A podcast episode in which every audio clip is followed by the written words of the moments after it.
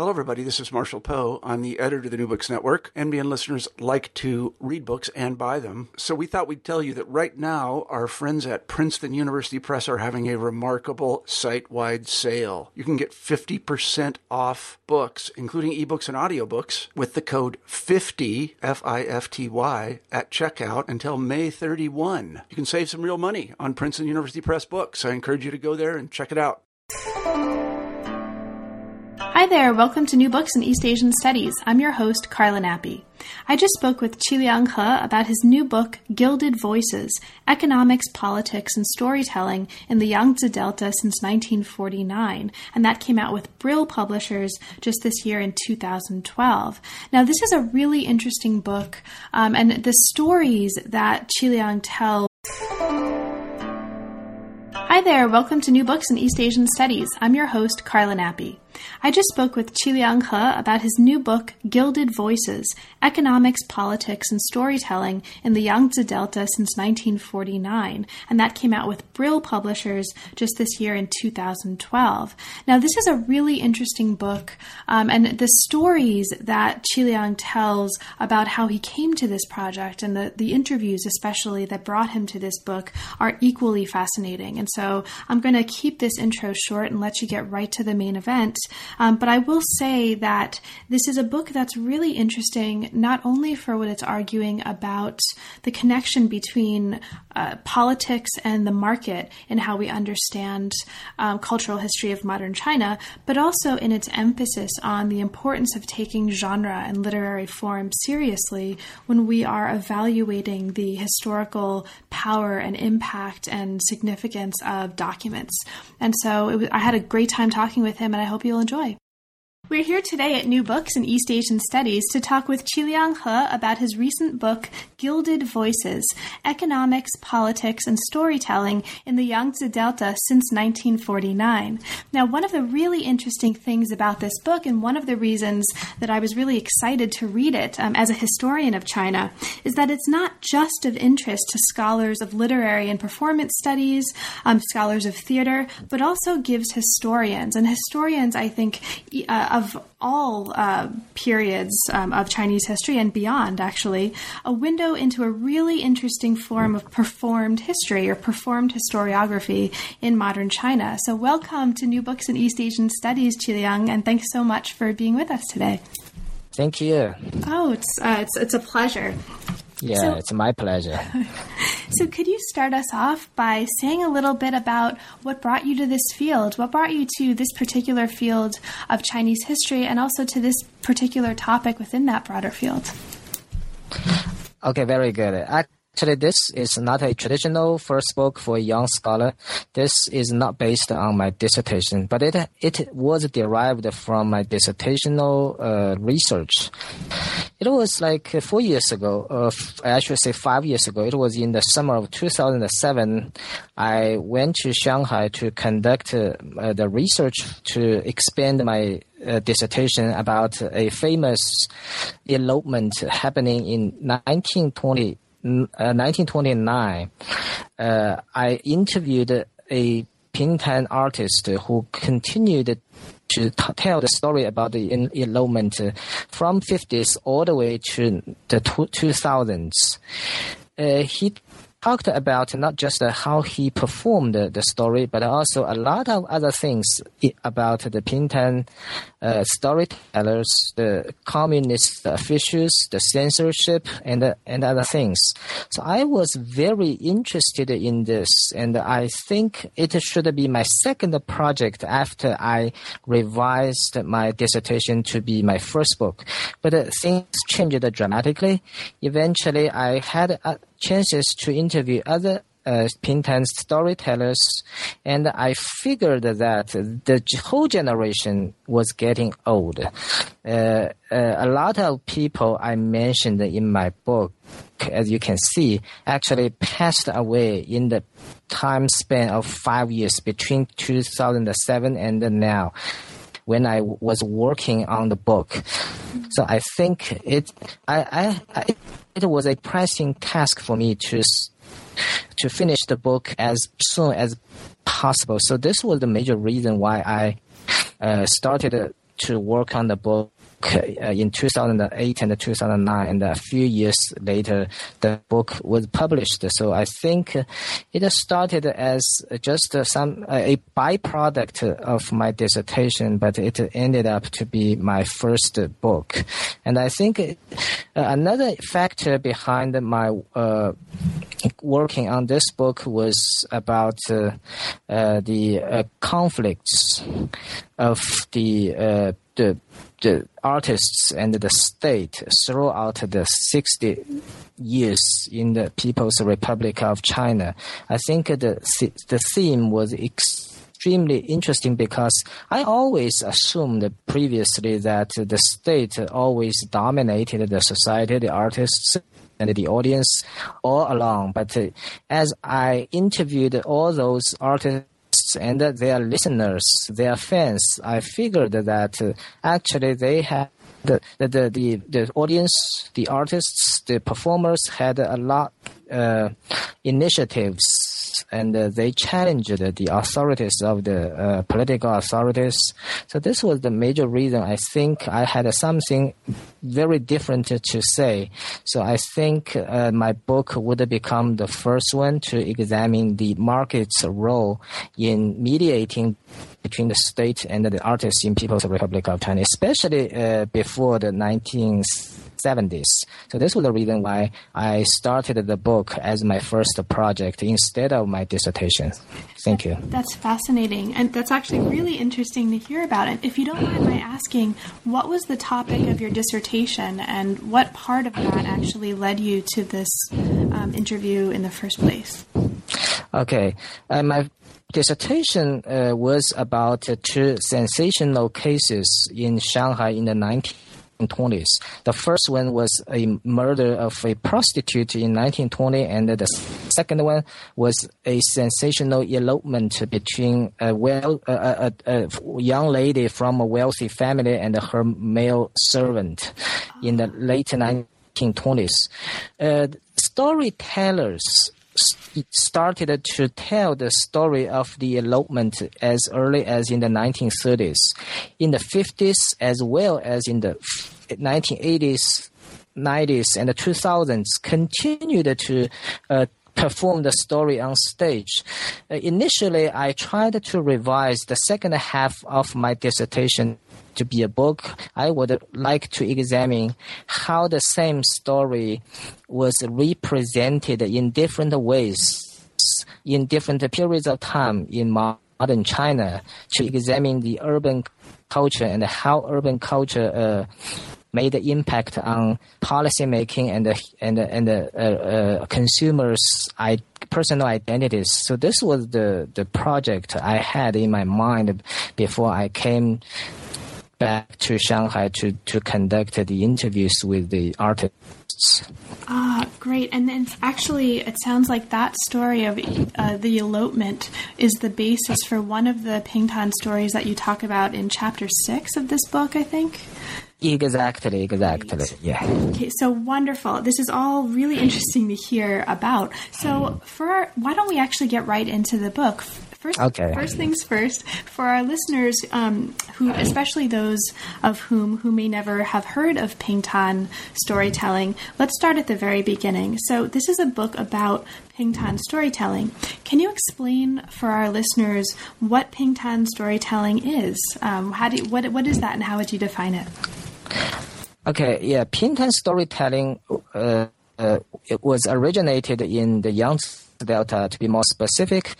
Uh, it, it, was uh, created in Suzhou, a prosperous city ever since the imperial times in China. Uh, the storytellers used the, the Suzhou dialect to tell the stories about uh, the wars, the politics, the romantic loves between scholars and the beauties, and many other things. And uh, in uh, in People's Republic of China, the storytellers were required to tell the stories about the Chinese Revolution and the Communist Party, as we can all expect.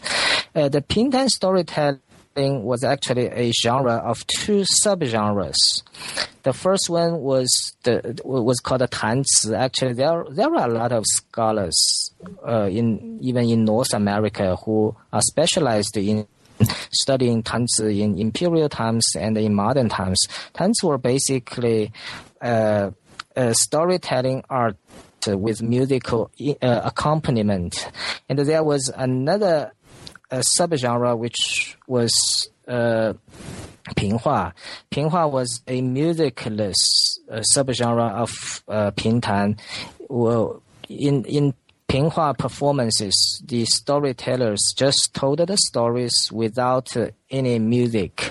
So, and uh, usually, Tan's stories were about uh, romantic loves, and the uh, Pinghua stories were about uh, the wars uh, coup d'etats uh, and uh, uh, knight errants, martial arts, or something like this. So Tanci was a more masculine genre, subgenre, and uh, Pinghua was a more masculine uh, subgenre. Great. Oh. Um, so the book uses the this example of Pingtan storytelling to re-examine uh, cultural reform in the People's Republic of China, and in doing so, you I think very effectively challenge some some widely held assumptions about that history in several ways. Now, one of the major assumptions um, I'd like that you challenge, I'd like to ask you to talk a little bit about, and this comes up right at the beginning of the book.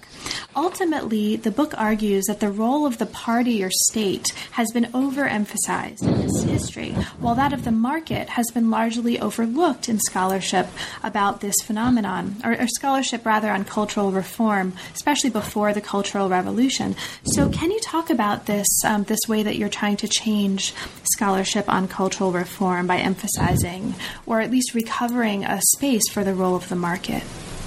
Okay, good question.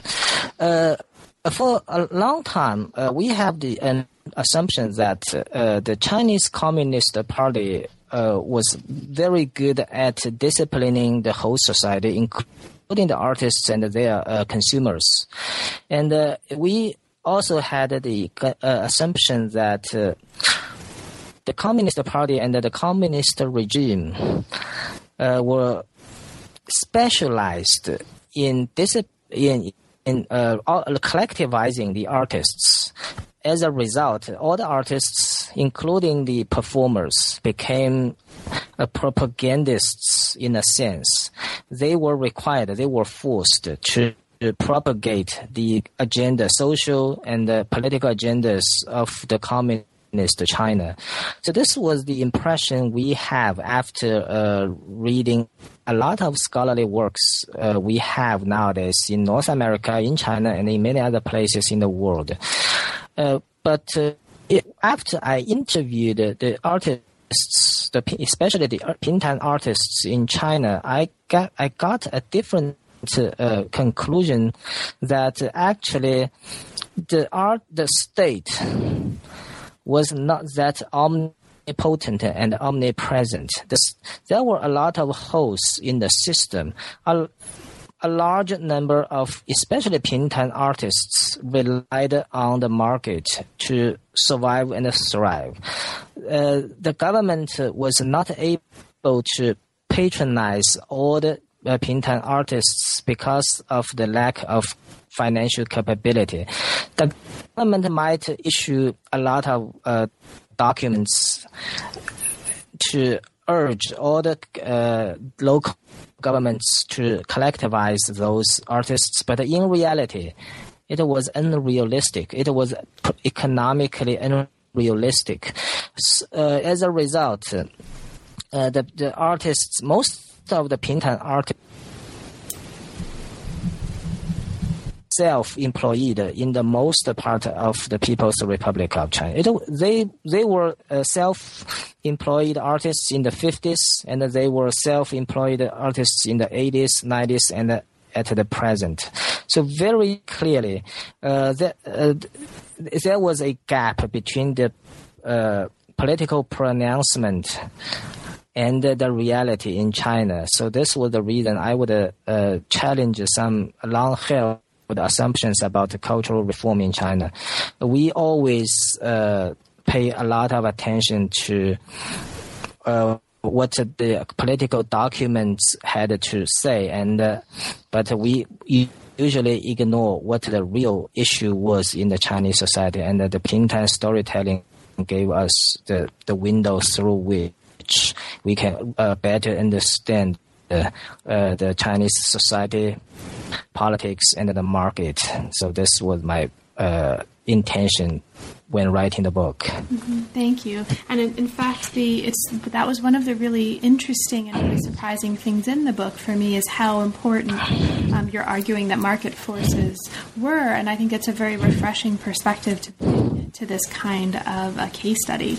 Now, another thing that the book tries to do, and you, are very explicit about this in the introduction, is to argue for con- a kind of continuity in the way we understand this period, and specifically for continuity between the Maoist and post Maoist periods. You argue here that the Cultural Revolution was actually not a watershed in the history of Pingtan storytelling. So, can you talk about um, just briefly the importance of this kind of recourse to continuity and this argument about continuity for you?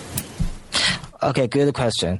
Uh, some scholars have discussed the continuity between the uh, Republican China and the, the, People's Republic of China. Basically, a lot of uh, those scholars don't believe that 1949 uh, was not a watershed in the Chinese history. There, there were a lot of continuities uh, in a similar fashion, I would argue that uh, not, uh, the late 1970s was not uh, was not a watershed either.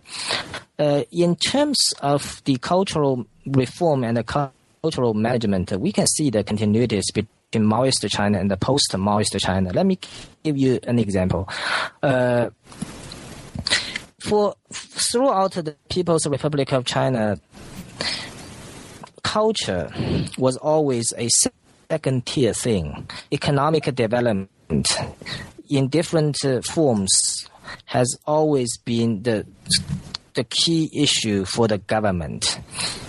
So in both periods of time, Maoist and post-Maoist China, the governments tried to apply the ways, the rules they got from economic uh, development or economic reform to the cultural realm. So, for example, I, as I have pointed in the third in the uh, third chapter, uh, the government tried to use the way of planned economy to the development of Pingtan culture in the 50s and the 60s. In a similar vein, uh, in the 80s, the government once again tried to borrow the ways of uh, contract system. In Chinese, it was 承包制 to uh, to re- revitalize the Pingtan uh, art, uh, troupes and artists. So in both cases, I would argue that uh, actually uh, the governments always always believed that the culture was just uh, the afterthought uh, behind the economic development. So, in this sense, I would say uh, they shared uh, certain measures and approaches uh, to deal with the cultural development and the reforms in China. So, this was the reason I would I, I would argue that actually uh, post Maoist China and the and Maoist China had a lot of similarities. Interestingly enough, my book actually didn't cover the cultural revolution because it is my belief that uh, cultural revolution was an exception in in the Chinese history in the past 60 years.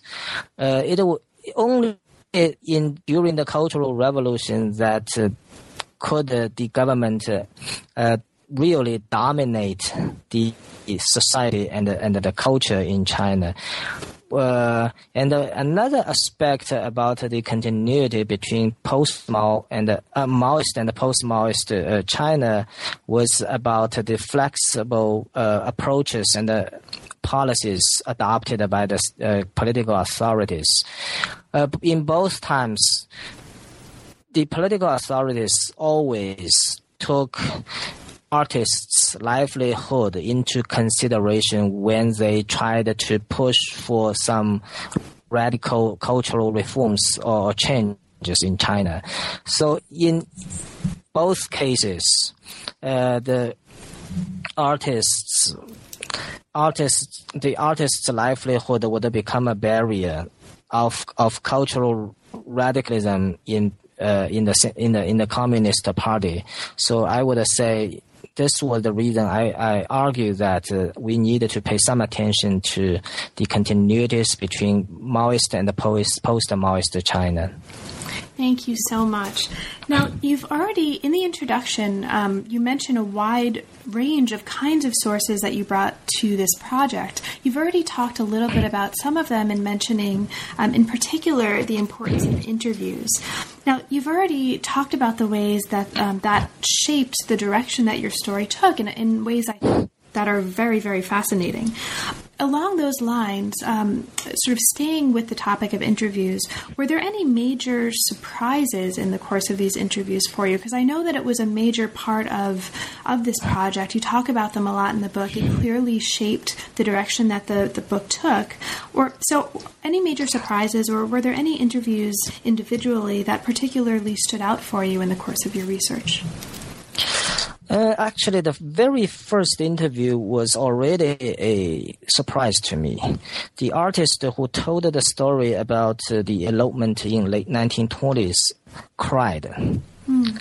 I was very stun- I, I was very surprised. I didn't expect such emotions in uh, in, a, in in in in, the, in in an interview like this.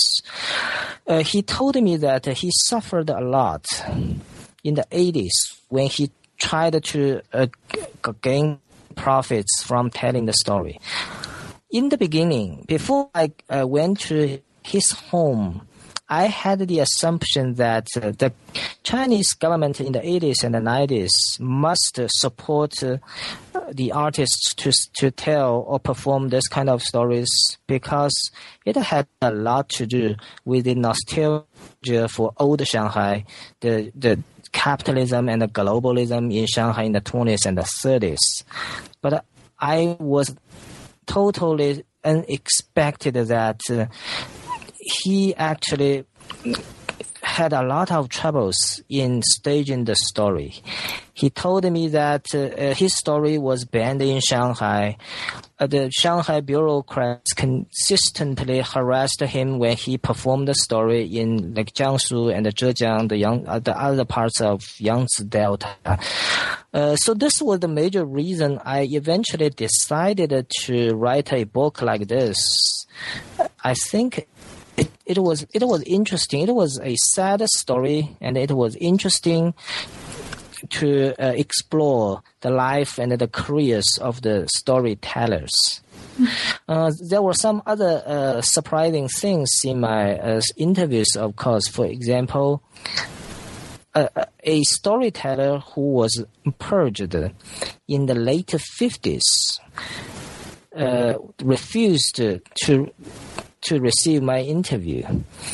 He was purged in the late 50s because of the incident I mentioned in, in a chapter of my book. Uh, he was sent he was sent to the remote western province of Qinghai actually.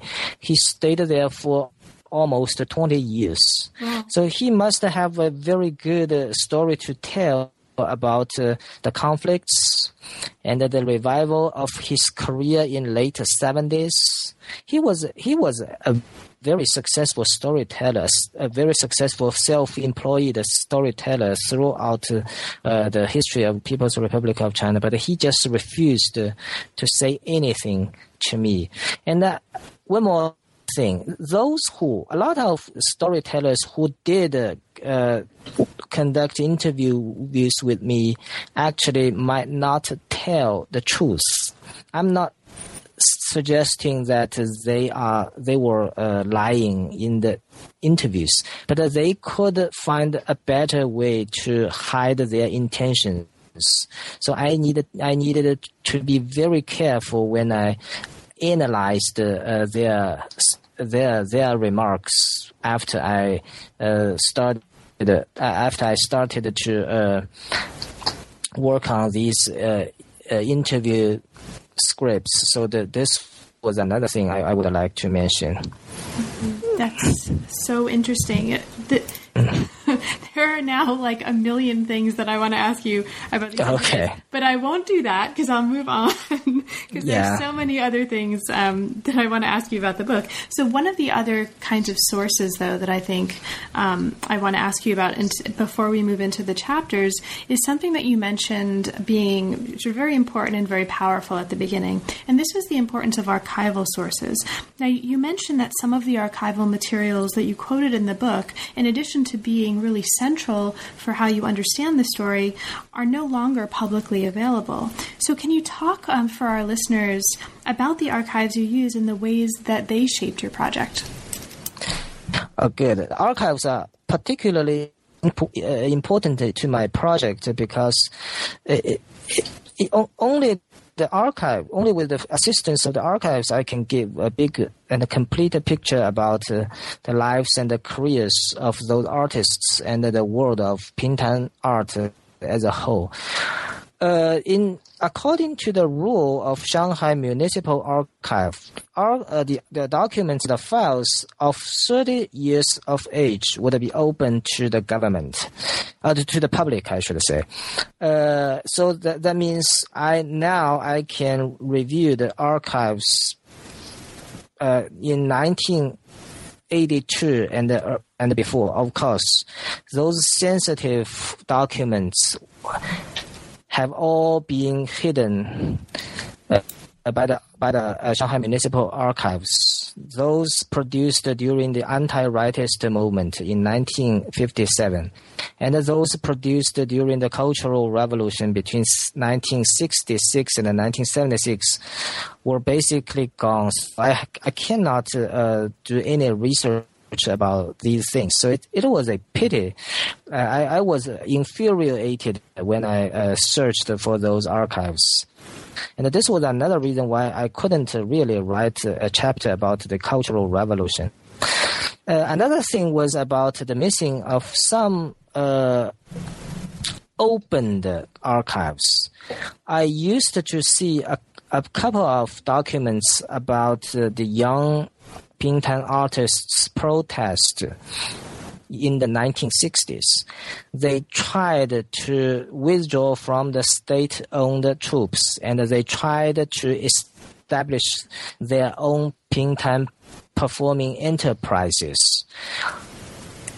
This was a very interesting story. It basically this kind of information gives me the idea that uh, in the ni- in the 1960s there were some resistance and the protests in Shanghai, but not just Shanghai, but, but in many parts of China. Uh, but uh, because this specific uh, artist has become very famous nowadays, I don't know for what reason and in what way she was able to ask the Shanghai Municipal Archive to uh, to withdraw this file from the from the whole uh, package. So so after a couple of years, I, I was able to find the document. I think in nineteen in, in two thousand and seven, but. Uh, in 2010, I, I, I was no longer able to to read it. So this this was another thing I, I found very interesting about the archives. Uh, one more thing was about the uh, the instructions uh, written by some uh, bureaucrats of Communist Party, and uh, and some instructions were written in a uh, haphazard way.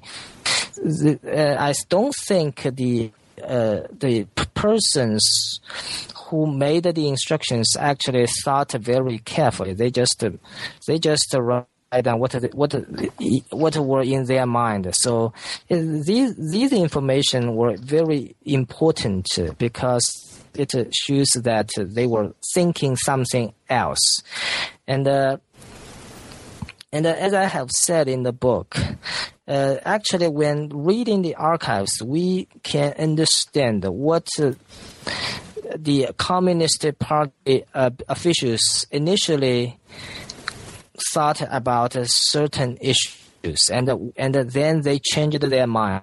So the the process of make of decision making was very uh, illuminating to to my book. And in other cases, there's the uh, some texts were deleted from the archives, but we can still read them. So, so I think uh, uh if I work even harder, I may even uh, get some more interesting and inspiring conclusions by reading the between the lines. These are, this is the, the, the thought I have uh, regarding the archives. Thank you so much. Now, as we move into the, the next chapter of the book, Okay. Okay. The first chapter introduces readers many aspects of Pingtan storytelling, including the organization of the stories, the modes of performance, the types of spaces that the performances took place in, the type of types of skills employed, etc., etc. You introduce here some of the most important elements of a Pingtan performance, and that includes, or those elements include humor. They include something called stuck ins or mm-hmm. yes oh yes which is really interesting and becomes important later on to the story um, they include elaboration episodes and flexibility now this actually brings us to a really interesting conceptual point that you make so one of the things um, that you do in the book is that you're re examining the assumption about the effectiveness of the Communist Party's censorship efforts in this period, right? And in yes. fact, like in fact, the history of censorship in the context of Pingtan actually plays a major role um, in many of the chapters of the books. So in this in, in this first chapter, you're arguing that the very structure and the very nature, the very form of Pingtan as a mode of performance actually helps uh, helps make it censorship unfriendly. So you're actually arguing that one of the things that impacts this history of, of censorship or uh, the kind of failure thereof in certain respects, um, it, interestingly, is the form itself of the genre. So can you talk about that a little bit? Uh, actually, I have a strong belief that uh, the the form of a specific genre matters. In uh, so. Uh, so when we talk about a specific uh, cultural form, such as the film, the uh, drama, or whatever, the novel, we need to understand what's the uniqueness of the specific form. So I'm studying Pingtan storytelling. I'm not studying, say, Beijing opera or a Chinese novel or Chinese painting. So what's I need to ask myself what was the unique to the Pingtan storytelling. And eventually I concluded that Pingtan was, first of all, a highly indiv- individualistic art. Uh, the Pingtan storytellers were able to garner high profit, high profits with two or three, even one uh, storytellers. Uh, so, uh, so they had the tendency to resist to the uh, collectivization effort by the state after 1949. Another thing about uh, the uh, the Pingtan storytelling was the flexibility in performance. So in in most of the cases, the audience would expect that uh, uh, the storytellers could tell something outside the story because the storyteller, the storytellers as well as the listeners were actually very familiar with the story stories, especially those classic stories. So they needed to get something new on a daily basis. So this was required by the market. So, so for generations of storytellers, they learned how to perform uh, in a very flexible way on stage. So if that was the case, I would argue that uh, the censors would have no chance to uh, listen to the, the real storytelling on the stage because as soon as the censors came, uh, the storytellers would automatically change their uh, contents and the form. Uh, so this what makes this Pingtan storytelling uh, censorship unfriendly. uh, and the Pingtan storytelling had many interesting aspects, such as the organization. So, so, uh, so Pingtan storytelling would become a, a, a very useful case for me to uh, battle the assumptions about uh, the the Communist Party's ability to collectivize the artists because most of the Pingtan storytellers remained self-employed exactly because of the uh, characteristics of Pingtan organization. So uh, this was the reason I, I explained uh, some uh, characteristics of Pingtan storytelling in the very first chapter. But I'm not. I was not just uh, talking about uh, what Pingtan was in the first chapter. I talked about uh, uh, Pingtan's organizations, Pingtan's modes of uh, performance, Pingtan's uh, uh, training, and lack of texts, because all these things had strong political implications, and uh, they would contribute to Pingtan artists resist to uh, the status uh, supervision and intervention in the in the past 60 years. So this was the reason I uh, detailed the Pingtan. Mm-hmm. In the in the first chapter. Thank you so much. Now we talked a little bit about state censorship, and the next chapter mm-hmm. actually gets us um, sort of complicates this story by raising the issue of um, what might be called self censorship. So this yes. chapter Okay, so in the context of this chapter, it's now the early 1950s, and communist cadres are pushing for a sweeping reform of Pingtan storytelling in order to fit the broader CCP agenda. Now, this chapter explores one result of this, which is called, or which you translate as cutting the tail, a movement by Pingtan performers that has been described as a kind of self censorship. Can you describe that for our, um, uh, talk about that a little bit for our listeners? Yeah, uh, the first chapter was set in the three years immediately after the CCP takeover of China. So this was a crucial time for all Pingtan storytellers because they needed to make a decision about how to deal with the new historical uh, times. They, some of them would be willingly uh, to join the uh, enterprise performing enterprises organized by the CCP, and some of them would choose to be uh, the self-employed uh, storytellers, just like before.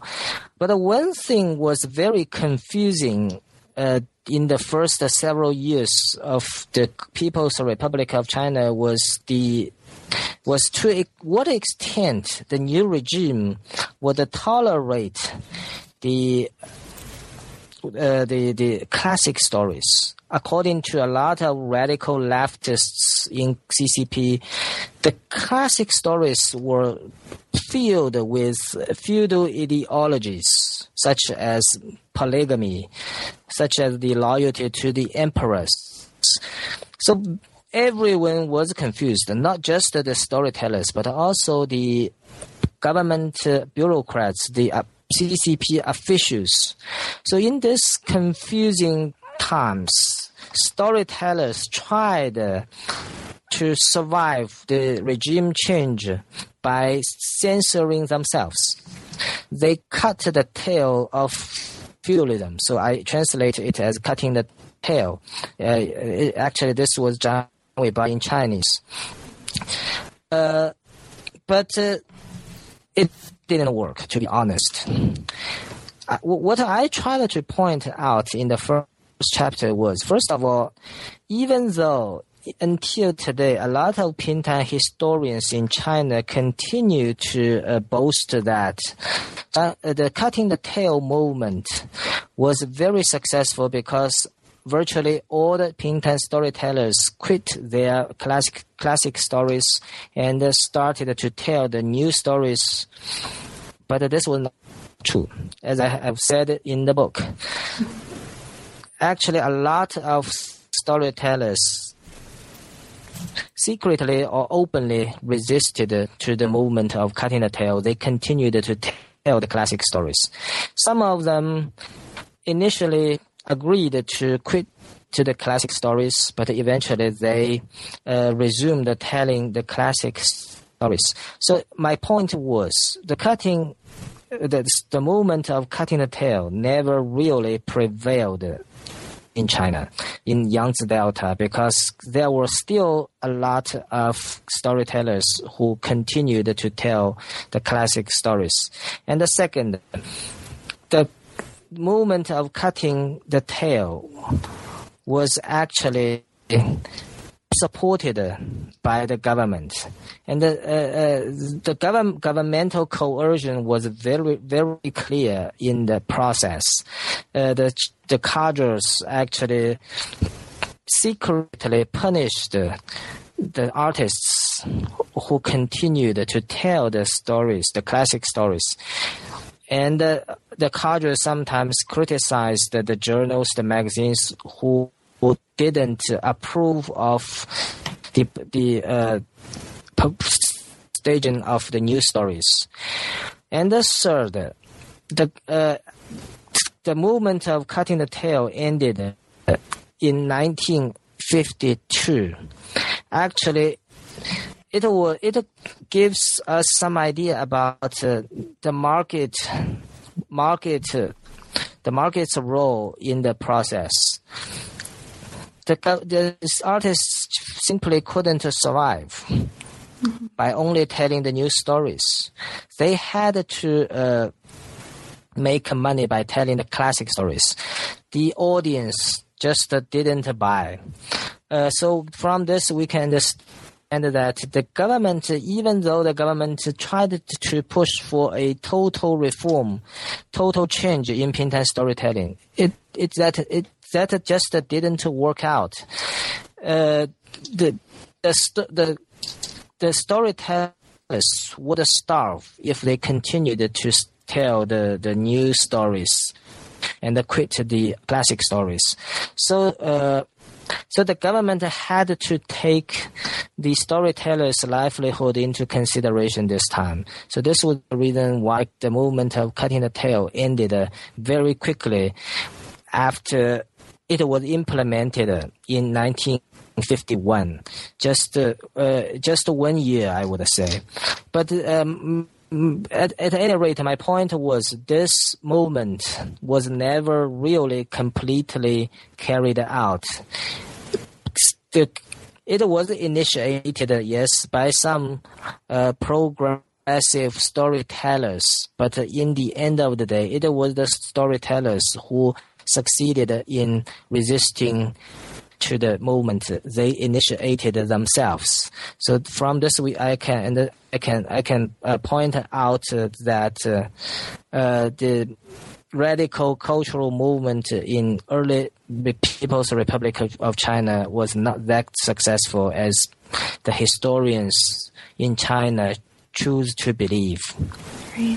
Now, even given that, one of the really interesting things that you go on to show in the course of the book, and this is both in the next chapter and also throughout the other chapters, is that there were actually quite substantial or significant transformations or sort of evolutions of Pingtan as a genre over the course of this history. So, very late in the book, um, excuse me, in one of the last chapters, you mentioned, for example, um, the, the, the kind of transformations that emerge from the availability of Pingtan storytelling uh, on television, and the fact that you actually were able to experience in your own research some of these stories through the internet. Now, one of the uh, transformations early on in this genre is something that you describe in the next chapter here that comes directly from some of the implications of, of chapter two. And this is the development of a new genre of Pingtan stories that were called middle length Pingtan stories. Now, because this seems so, the development of this new genre of Pingtan seems actually really important, not just for this chapter, but for actually setting the stage for what's going to happen later. Can you talk a little bit about um, this new genre? I think it's a three-hour-long stories, and why why is that important, and why was that so central to what happened in the story of Pingtan? Yeah, uh, middle length Pingtan stories were extremely important, especially for the uh, uh, CCP officials, because initially it was created uh, in order to uh, promote uh, the social and the political agendas of the Communist Party, but it was it, it turned out to be a major amusement for the city residents in Shanghai and in many other big cities in the Yangtze Delta. So the uh, the thrust of the argument in chapter three was that uh, the politicized culture sometimes would become entertainment. So the uh, so I, I, I initially I tried to use I tried to invent a term, enter, entertainizing politics to indi- indi- indicating the process. Uh, this sto- this genre, the middle length story, the middle length Pingtan story, was created in early 1950s. Uh, the uh, initially, the storytellers cooperated with the government tried to uh, complete a story within three hours. So, uh, so in, if that's the case, Pingtan storytelling would be very similar to drama and the films in terms of the length.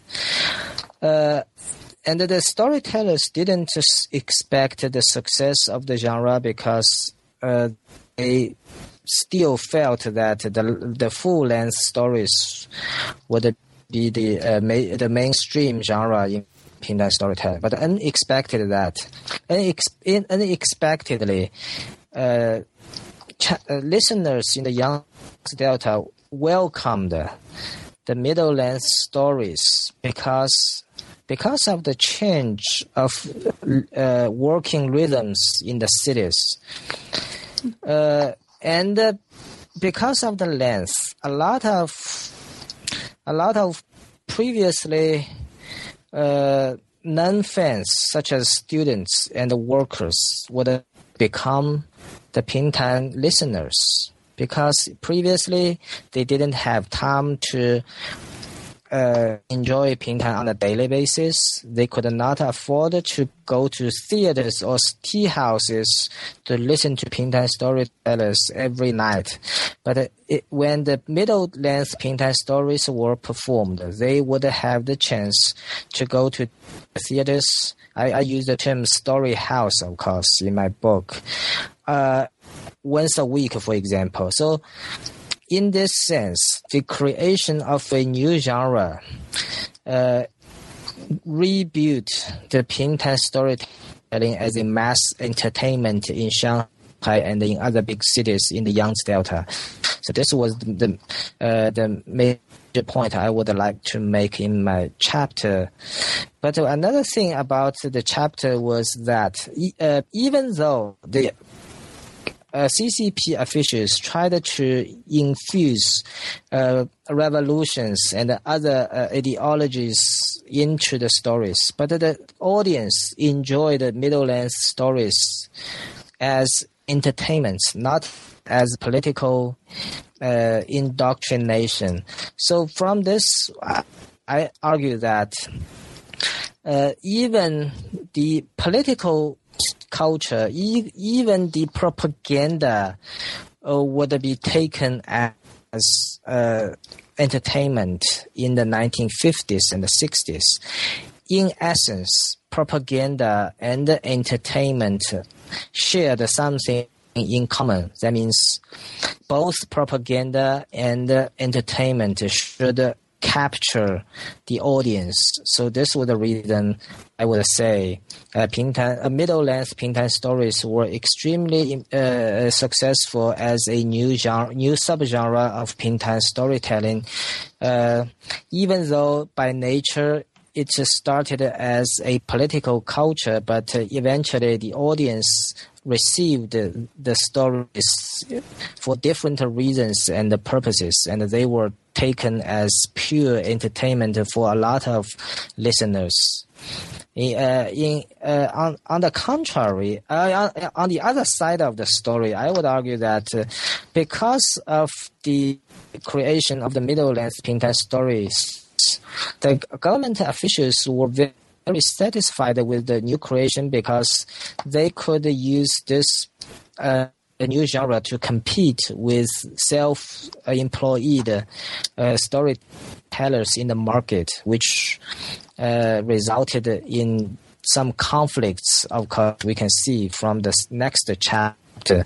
So, uh, by studying the middle-length Pingtan stories, I would I would say uh, the governments, the cadres, the uh, CCP officials were good at, were good at good at creating new markets uh, to both uh, garner profits and uh, promote communist ideologies. So this is the dual dual roles of middle length Pingtan story, stories in the 50s and the 60s. Great, thank you so much. Now, in the interest of time, what I'm going to do is um, I'll just sort of briefly mention some of the things that you do in some of the chapters along the way, and then sort of bring us to the last part of the book, um, which also is, is a very interesting continuation of this set of arguments that you're giving us that really, really seem to prioritize or ask us to prioritize the form of a, of a genre, the form of either a literary or performative genre, and looking at the historical implications that emerge from that form. So, in the, you've already mentioned this conflict in the next chapter um, be, that arose between state employed and self employed Pingtan storytellers. And you describe the implications of this and the effect of this on the communities of Pingtan storytellers.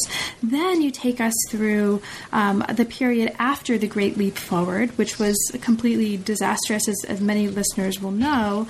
But after, as the economy revived and cultural control sort of loosened, what that cultural thaw meant for Pingtan storytellers and the ways that that um, affected the kinds of troupes that grew up out of that and the kinds of people who were actually engaged in these performances and the sort of forms of resistance that they were able to um, enact using these new troupes and, and this new sort of cultural thaw as a, as a platform. You then move us into the reform era, right? Um, and look, yes. look at the, the new emerging market that arises, especially in the context of um, these this formation of five collectively owned troupes in Shanghai, and the way that sort of what happens after they lose their professional status, and the Cultural Revolution basically deals a, a really crushing blow to this as a profession. And in that chapter, or in chapter six, listeners will remember that you mentioned actually early on um, what brought you into this book project in the first place, which was an interview with one of the authors about this um, Pingtan story about an elopement. Okay, so you mentioned um, two self employed performers in this chapter, and then um, I'll sort of bring us into the later chapters after I ask you about this, but one of these performers um, that you mentioned, um, his name was Yang Zijiang. Yes. Okay. Yang now, Yangtze River, basically. yeah. Right, right. Yeah, yeah, yeah. Now, this storyteller is really, really interesting because, as you tell us, he was the first. This brings us into issues of intellectual property and authorship because this is apparently yeah, yeah. the first Pingtan storyteller who actually used the le- legal system to defend intellectual property rights. So, because that's that's potentially of really wide interest to a lot of different kinds of people who might be interested in this book, can you talk about that a little bit for us? Yeah, Yang Zijiang has always been a unique uh, uh, storyteller because, first of all, he didn't uh, receive any uh, training as a storyteller. He was from a wealthy family, uh, w- which had a a lot of relationships with uh, the Kuomintang nationalist bureaucrats before 1949. Because of this, he lost everything. He his parents were arrested by the communist authorities after 1949. He lost his job, his properties, everything. So he had to embark on a storytelling career to survive in the 50s. Uh, he was he didn't receive the training, so he couldn't sing. So he could only uh, tell the Pinghua stories without music, without musical accompaniment. But he was a very different person essentially because he had received high education. He was a university graduate in Shanghai in the 40s. So he had the ability to write the stories better than anybody else in the world of Pingtan. Uh, most of the Pingtan stories, by the way, especially those in the older generations, were illiterate. They couldn't uh, write by themselves. So Yang Zijiang could write. So uh, in the 80s, he, was banned from the world of Pingtan for 10 years. In the time span of one decade, he developed four stories. Uh, and and uh, actually, he in his lifetime he wrote many more than just four. Uh, one of the stories was very popular. It was about the Kangxi Emperor in the Qing dynasty.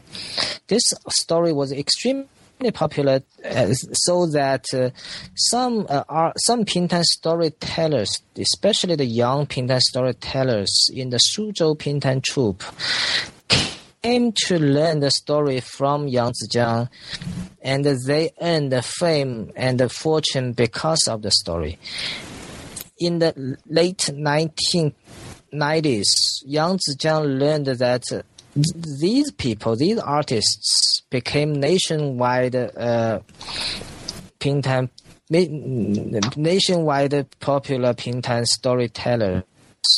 They earned their fame because of the story he wrote.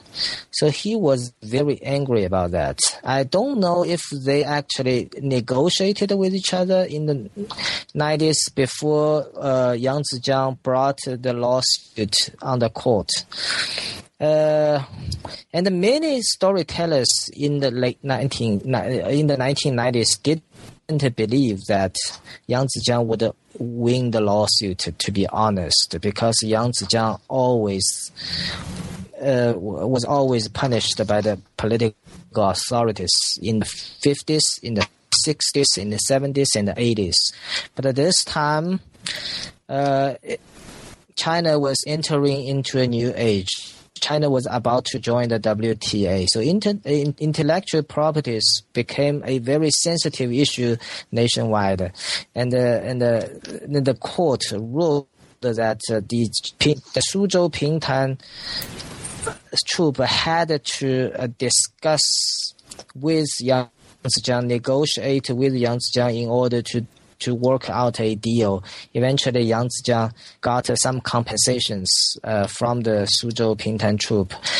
Uh, I interviewed Yang Zijiang personally before he died. This was a, this was really a shock to me. Actually, uh, he he he was very proud that eventually he could win something from the state, according to himself. Uh, but this was a very uh, unique thing in the world of Pingtan because for hundreds of years, disciples learned stories from their masters. Uh, and before the masters adopted those disciples, the disciples' family would pay a sum of money, usually like 100 uh, silver dollars or, or 200 silver dollars, something like this. So if the fees have been paid, that means the disciples would automatically get the rights to tell the stories developed their own masters. But uh, in this case, Yang Zijiang actually challenged this century-long practice in the Pingtan storytelling, and uh, the the Suzhou Pingtan troupe was very unhappy with this. Is exactly because of uh, the, the, this reason. If this practice was uh, was vetoed by the legal authorities, it, it would be impossible for the masters to pass down their stories to their disciples in, in, in the in the future. So uh, so Yang Zijiang was sometimes regarded as a black sheep in the in the in the in the world of Pingtan storytelling because of this.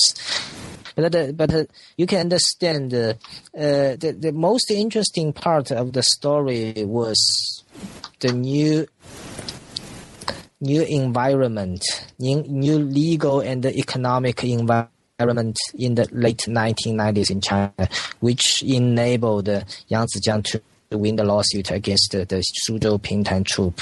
So that that was the interesting part. Thank you so much. Now, in order to, um, I don't want to keep you for too long. So before we, we wrap up, there's just one more thing um, that I'd like to ask you. And what I'll do is I'll mention for listeners after this chapter, the final body chapter before the epilogue looks at the rise of Pingtan stories about the political histories of the PRC and the CCP since the late 1990s. And so this brings us into very kind of modern context. So speci- one of the things that happens um, is that specifically we see a transformation in the spaces of Pingtan and, and sort of Pingtan story houses into public spaces for socialization of retirees and for the elderly. And so there's a really interesting component to this story which is about the kind of history of social management of the elderly and retired, um, and which is really, really interesting and I think surprising in this chapter. But the thing that I want to ask you about very briefly before we um, before we wrap up is another element of the story that I think actually very interestingly bears on historiography, and it, very surprisingly. So you argue here that the stories of um, one of the artists, Li Gang, okay, like mm-hmm. the stories of Yang Zijiang, who you just um, were talking about, they actually counter. Yeah. So they counteracted state efforts to, as you say, obliterate right unapproved memories. So unapproved memories of the kind of nasty bits of PRC history from listeners' lived experience. And so you're arguing here that these performances actually functioned as a form of history making for the audiences. They functioned as a form of collective memory. Um, and this is actually really interesting from the perspective of just the way we think about the formation of historical records. And so I'd love, before we um, wrap up here, if you could say a little bit um, about that and that aspect of what's happening here. Yeah, the last part the last part of the book was about the uh, reconstruction uh, history of People's Republic of China and the CCP uh, in the stories. So I, I, was I was basically talking about two things. First, uh, it was about the aging society in China, and uh, the government faced a, a real challenge about how to deal with the aging society in China, how to um, manage, how to pacify these retirees. The, uh, the second one was about how these uh, retirees receive the, the Pingtan stories uh, in their day-to-day life. I think Pingtan was important for the retirees in the Yangtze Delta essentially because it gives them the chance to uh, to go to a story house on a daily basis. Uh, so they could stay with the same group of listeners every day. So as a, a kind of public group came into being because of this. Uh, when they were in the story houses, they enjoyed the, the so-called political stories, the stories about the PRC and the CCP's history. Uh, and uh, in the meantime, I argue that in the past 60 years, a lot of a lot of historical events were erased from the uh, Chinese historiography. the the government sponsored historians were reluctant to talk about things like a cultural revolution as well as the Tiananmen massacre. But interestingly enough, all these events found uh, mentioned in in the stories uh, in by Li Gang, Yang Zijiang, and many other uh, storytellers. So uh, these storytellers helped these elder uh, storytellers uh, to reconstruct their memories, to remind what was going on when they were young. And these uh, these retirees, these old listeners, um, had been red guards or the people who were purged by the uh, Communist Party or as uh, uh, the sent down youth. So, so the storytellers played a very significant role to uh, help them refresh their memories. But in the meantime, the storyteller reminded that they were not the they were not the only the victims or the actors of the the the, the past. They were just uh, the good people who lived through the past.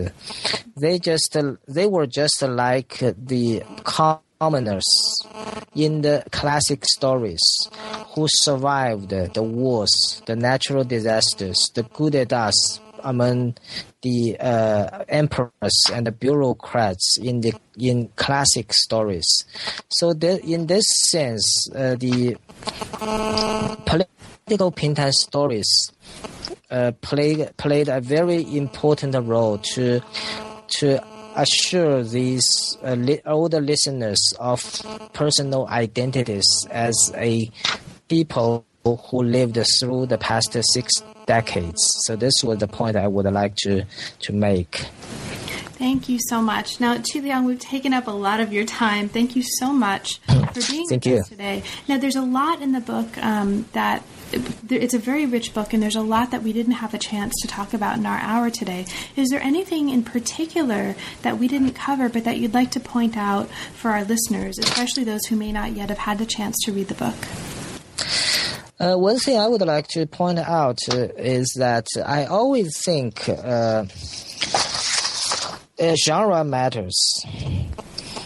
This was the reason why I put the the chapter one to, function as a introductory of uh, the, the introductory chapter of Pingtan storytelling. I, I think uh, uh, Pingtan storytellers were particularly good at uh, resisting the state intervention and uh, supervision because of the genre. They were trained uh, to be elusive sometimes. Uh, so this was the uh, the reason why uh, it's a big it is ex- extremely interesting and illuminating to study the Pingtan storytelling and its relationship with the politics and the market. Uh, and I another thing is that I sometimes later I may want to write another book about Pingtan storytelling during the Cultural Revolution, but it's uh, it's going to be hard. But I think it's good. It's going to be a good complement to this one. Wonderful. And so now that this book is out, what's next for you? What can we um, look forward to reading next, or or at least what project is particularly inspiring you at the moment? Uh, I need to go back to my dissertation. right. Definitely. So I'm going. I'm actually writing a second book. The title might be uh, "The Love Between Huang and Lu: Women's Agency, Consumer Culture, and Conservatism in 1920s China." So, as I have said, the, the the book centers on the elopement in 19 in the late 1920s. Uh, the young woman whose last name was Huang eloped with her sweetheart, her servant, from Shanghai to Suzhou, and it was a national sensation. News uh, journalists from Shanghai and Suzhou, but not just limited to these two places. The journalists from like Hangzhou, from Beijing and many other places all covered the, case in great detail. The, the uh, dramatists played the elopement on the stage. The novelists wrote a, a number of novels based on the elopement. Uh, there were three, at the least, three films made uh, for the story. So there were a lot of uh, going on because of the sensational elopement in, in the late 1920s and the early 1930s. So by using this, by using this case, I would like to argue that uh, all these entertainers, filmmakers, journalists, novelists collectively denied the subjectivity of Chinese women in this period of time. Uh, they all they all called for the the woman's return to home. So they prioritized the family value over uh, women's independent will uh, in this case. So, the, uh, so by doing this, I would argue that uh, the nationalist uh, conservatism in the 1930s was built on a social consensus to uh, revive or restore the traditional morals such as family value. Uh, in in the book, I will I will piece together several diff- several different aspects of uh, history historical re- uh, research. I will uh, put together such as legal history, uh, women's studies, uh, media studies, and journalist uh, history, and some like this into one book by focusing on this this case. So I think I, I I'm I'm in good shape of completing this book pretty soon because I have written several chapters and uh, essentially because it was it was part of my dissertation. So that's that that would be my second project. Well, that sounds great too. And so good luck with that research and thank you so much again for taking the time to talk with us today. Thank you. You've been listening to New Books in East Asian Studies. Thank you so much for joining us, and we'll see you next time.